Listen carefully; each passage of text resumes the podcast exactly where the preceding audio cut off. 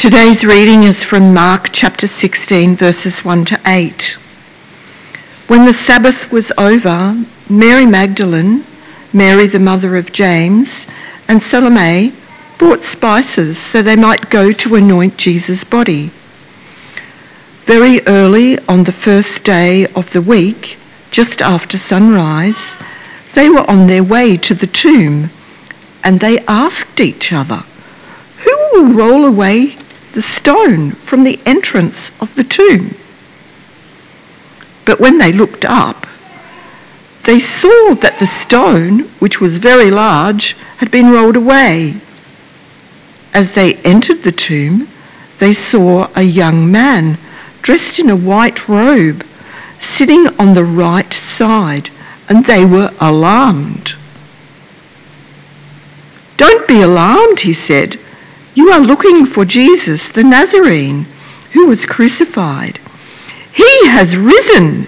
He is not here. See the place where they laid him. But go, tell his disciples and Peter, he is going ahead of you into Galilee. There you will see him just as he told you. Trembling and bewildered, the women went out and fled from the tomb. They said nothing to anyone because they were afraid. Uh, well, it's such a joy to be here with you all. Um, my name is Tom. I'm one of the student ministers here. Um, if we haven't met, and if this is the first time you've been here, um, it is a joy that you are here with us. Um, it doesn't matter that you don't know all the creepy chanting things that we're meant to say at this time. Um, that is just a, for those who may be afraid of that, do not be afraid. Um, it, is, it is more just a, a, way of reminding each other about the beautiful truths that we have in Christ. Um, this passage, however, uh, the one that we are looking at today is probably my favorite resurrection passage, but is not many people's favorite resurrection passage. Um, I'm sorry, uh, Flick, you, you thought you were going serious. We're going deep. Because um, here, Mark leaves us in a very different place to what the other gospel um, do. See, Mark leaves us with verse 8. If you look in your little book, you can see it. Trembling and bewildered, the women went out and fled from the tomb. They said nothing to anyone because they were afraid. Now, you might have thought that that was a weird place to end the reading, but that's where Mark ends. There's nothing after this. We learn a lot about how Jesus appears to the disciples and to the women and to all the different things and how they kind of wrestle with it. But for Mark, it ends there. There is nothing else. It's a, it's a terribly unsatisfying ending. Why does Mark leave us with fear, with people being afraid? So unsatisfying is this ending that, I mean, if you're reading from an actual Bible, you notice that there's actually a couple other verses there with a big kind of like disclaimer. And the disclaimer is like, we're pretty sure this wasn't in the actual text. That Mark didn't actually write this little bit of an ending afterwards, but in fact, that was added in later on. And I think that attests to the fact that somebody saw this ending and was not satisfied with it. Why does God, why does Mark leave us in fear? What is he trying to say?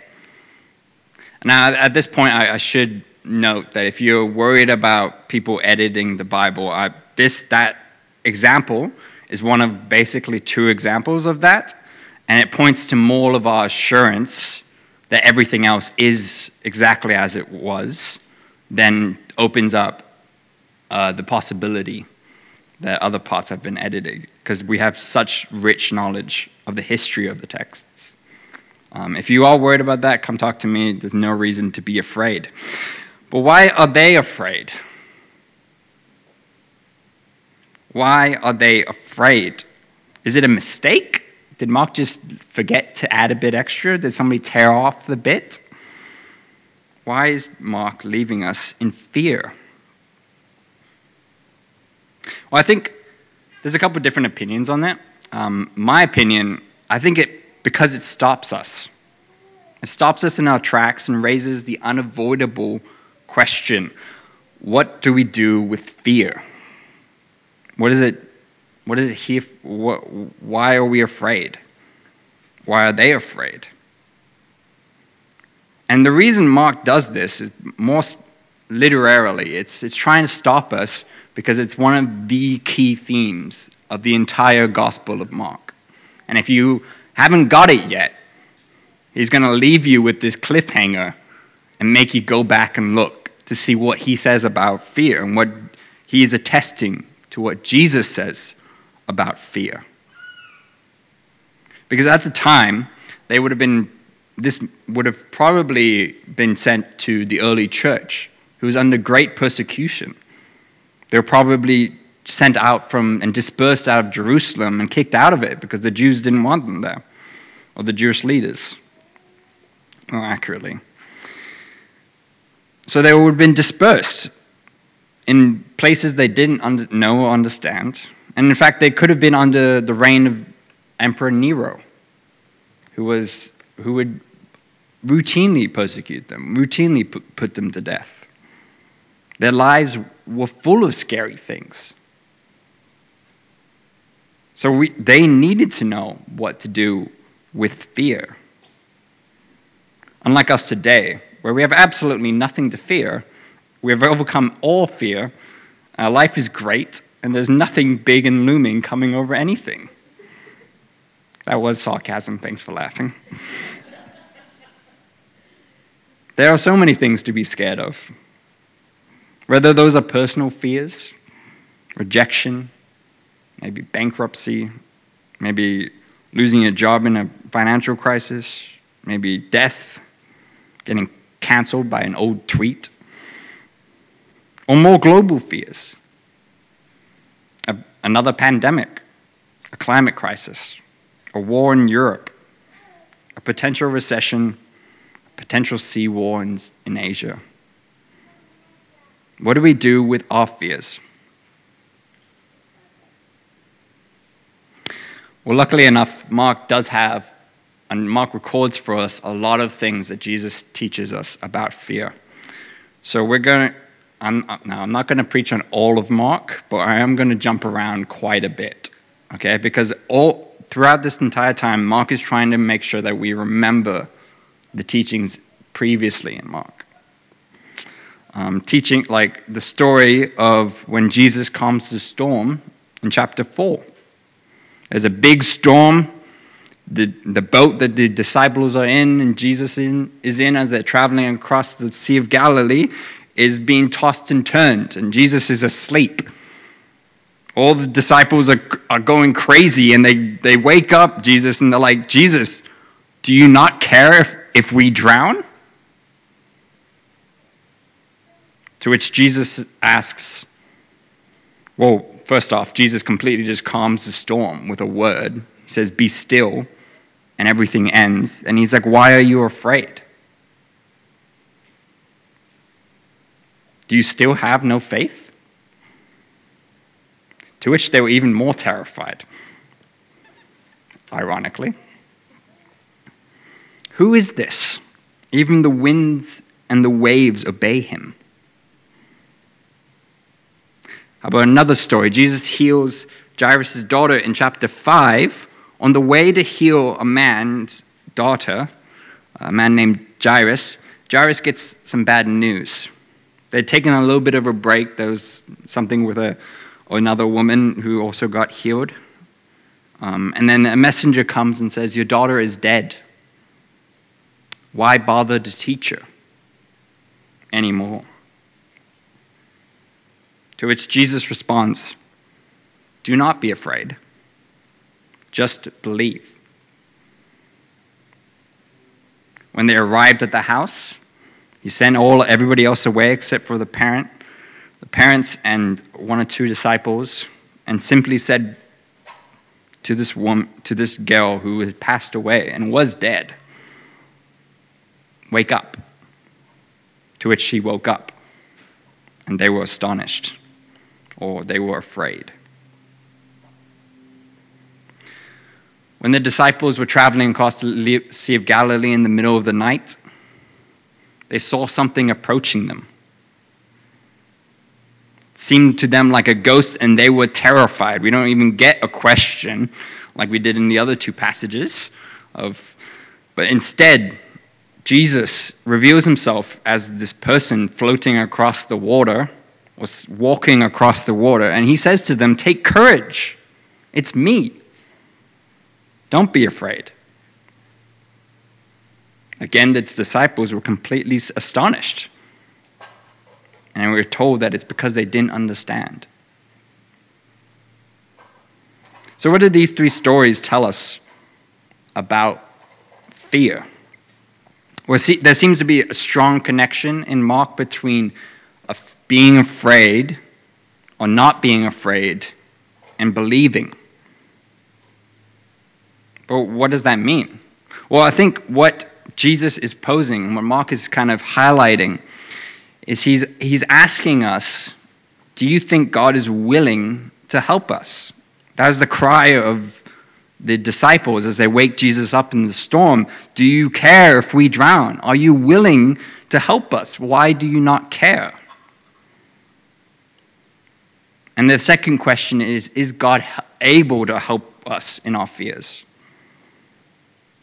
The second question in the story with Jairus' daughter is Your daughter is dead. Why bother the teacher? He can't help you now. To which there is a resounding response Yes, I can.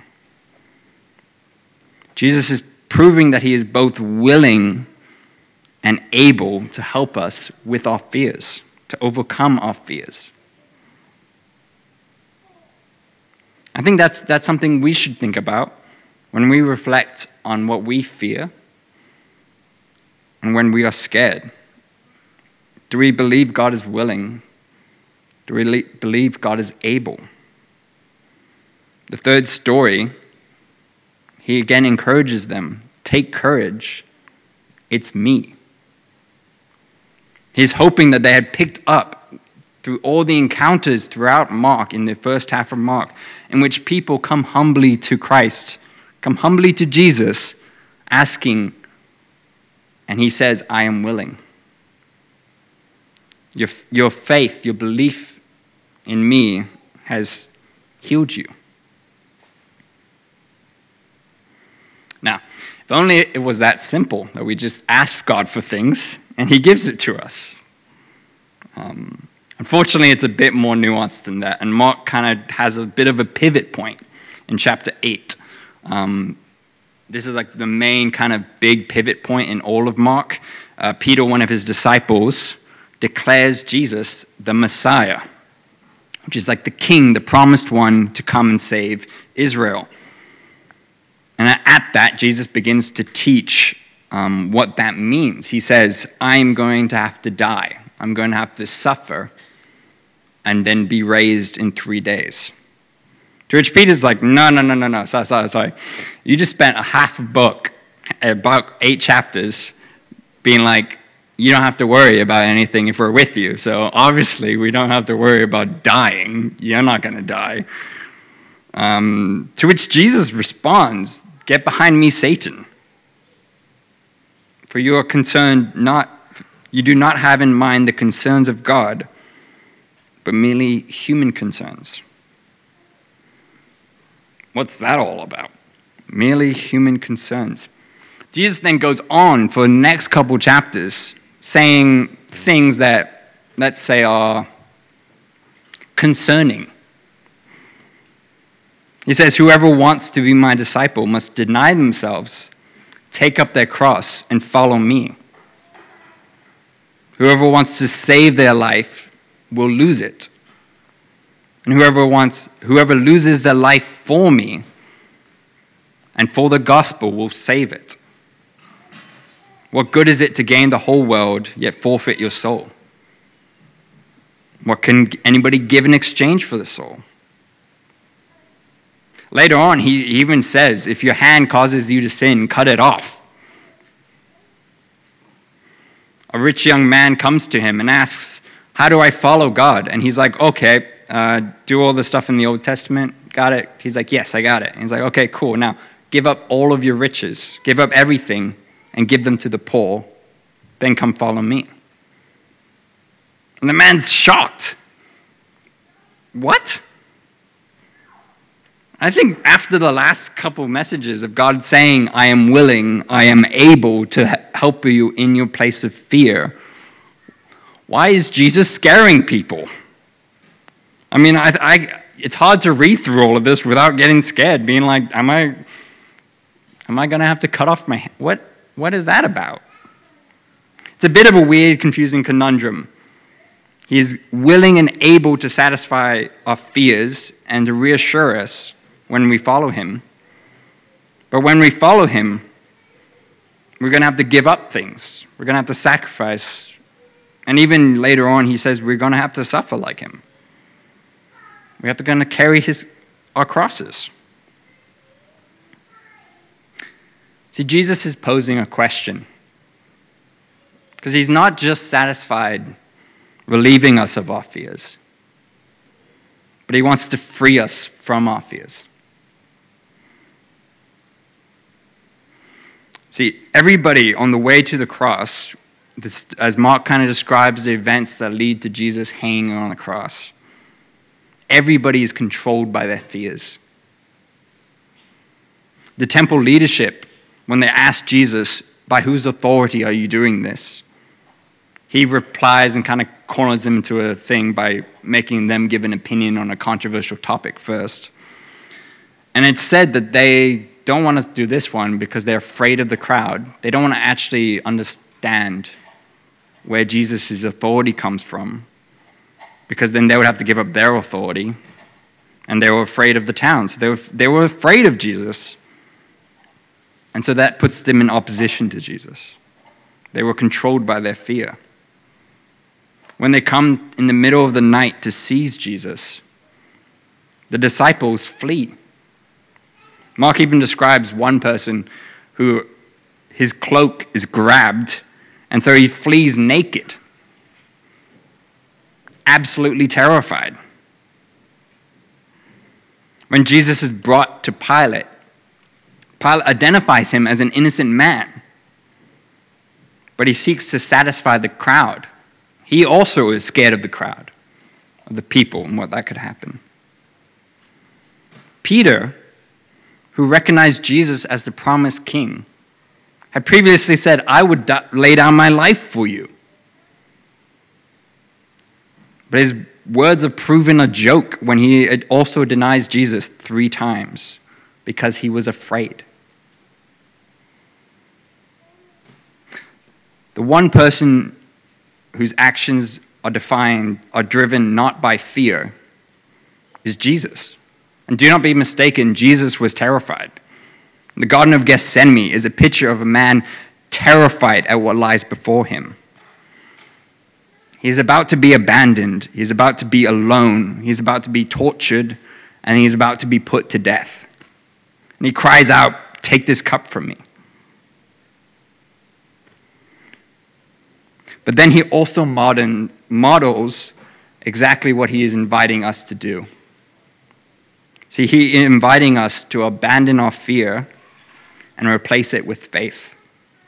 Because then he also adds the next bit, but not my will, but yours be done.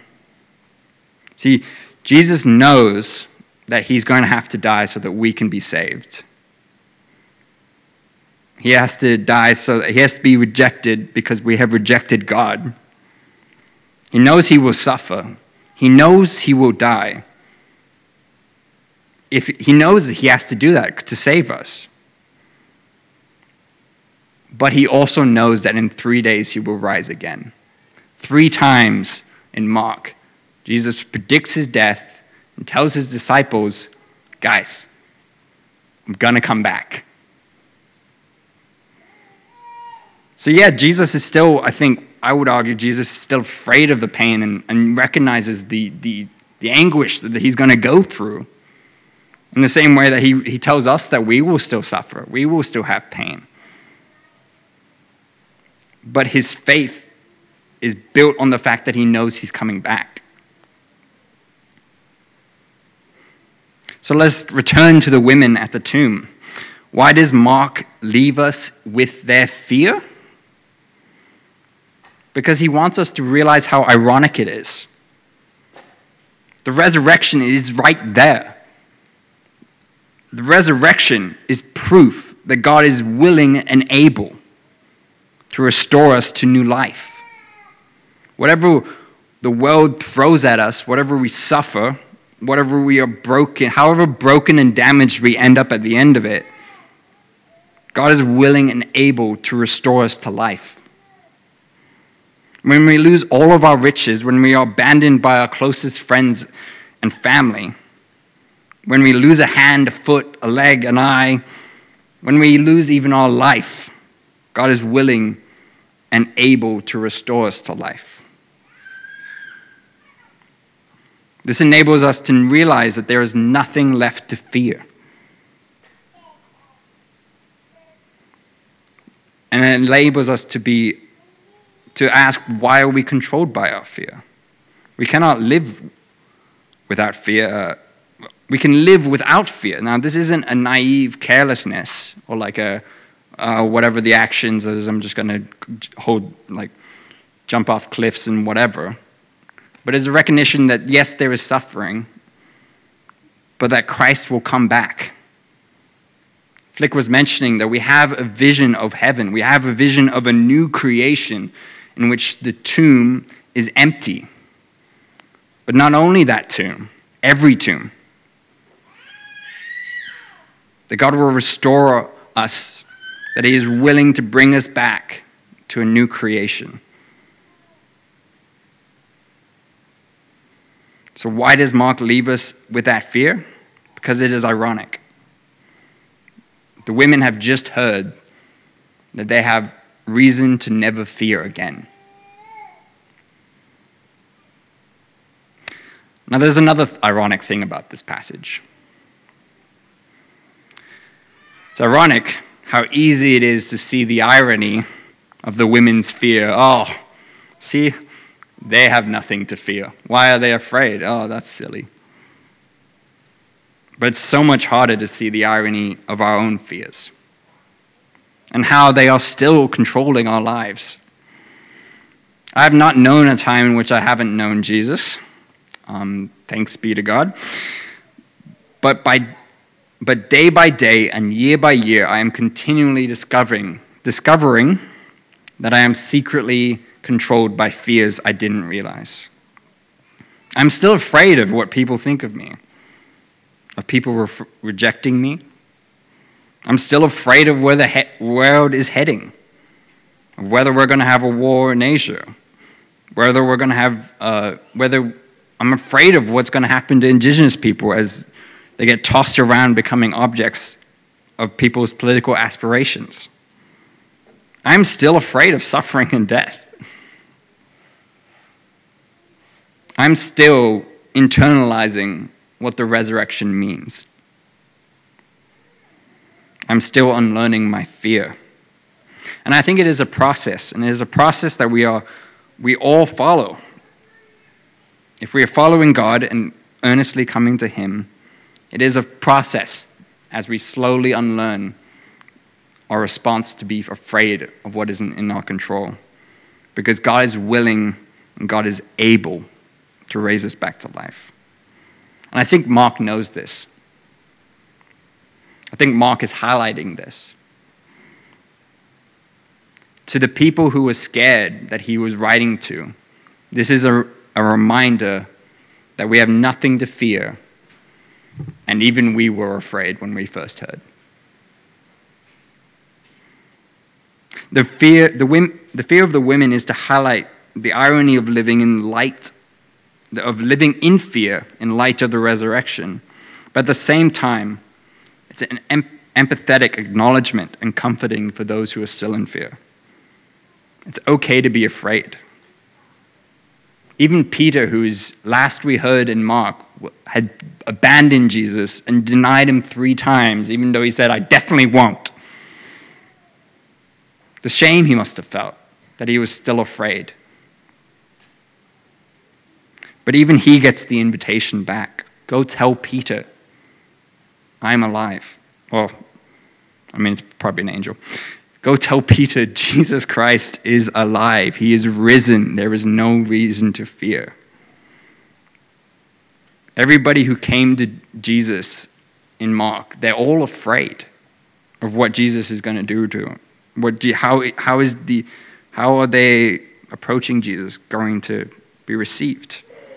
And over and over again, those who come humbly to Christ are accepted, are healed their sins are forgiven, and they're given a hope of a new life. And so we do not live defined by fear, but by faith. So, to those who are still exploring that, I hope that that is an encouragement to think through what are we still afraid of? What are we scared to lose? And what does the resurrection say about that fear? For those of you who, who may not be fully convinced and not call themselves a follower of Jesus, um, that's fair. These are massive claims. And it would be, I mean, it, it would seem controlling, just trust me, bruh. But the fact that Jesus had gone through it himself and that he has been raised as well I would encourage you to keep looking into that. Um, the next couple weeks, we're going to look at um, the, the different appearances of Jesus to the disciples. And that is a great way to think about what living in, without fear looks like, what, how see them grapple with it, see them trying to figure out what that means. Um, again, I'm going to plug the, the Alpha thing. That's a great way to figure out whether these truths, whether these claims are reliable or good. So, next time that somebody says those three Anglican words, I think we should also be willing, we should know that they are a testament that God is willing and able to restore life, and that we no longer need to live in fear. Why? Because Christ is risen. Thank you. All right, uh, I'll pray. Heavenly Father, we thank you that you are risen, that you have come back from the dead, that you have proved yourself over and over again, willing and able to address our fears, and willing and able to restore us to life. God, give us the joy that that is to, to reflect on. And I pray that we'll be enjoying our time together, enjoying in, with joy the truth that you have risen. In your name, amen.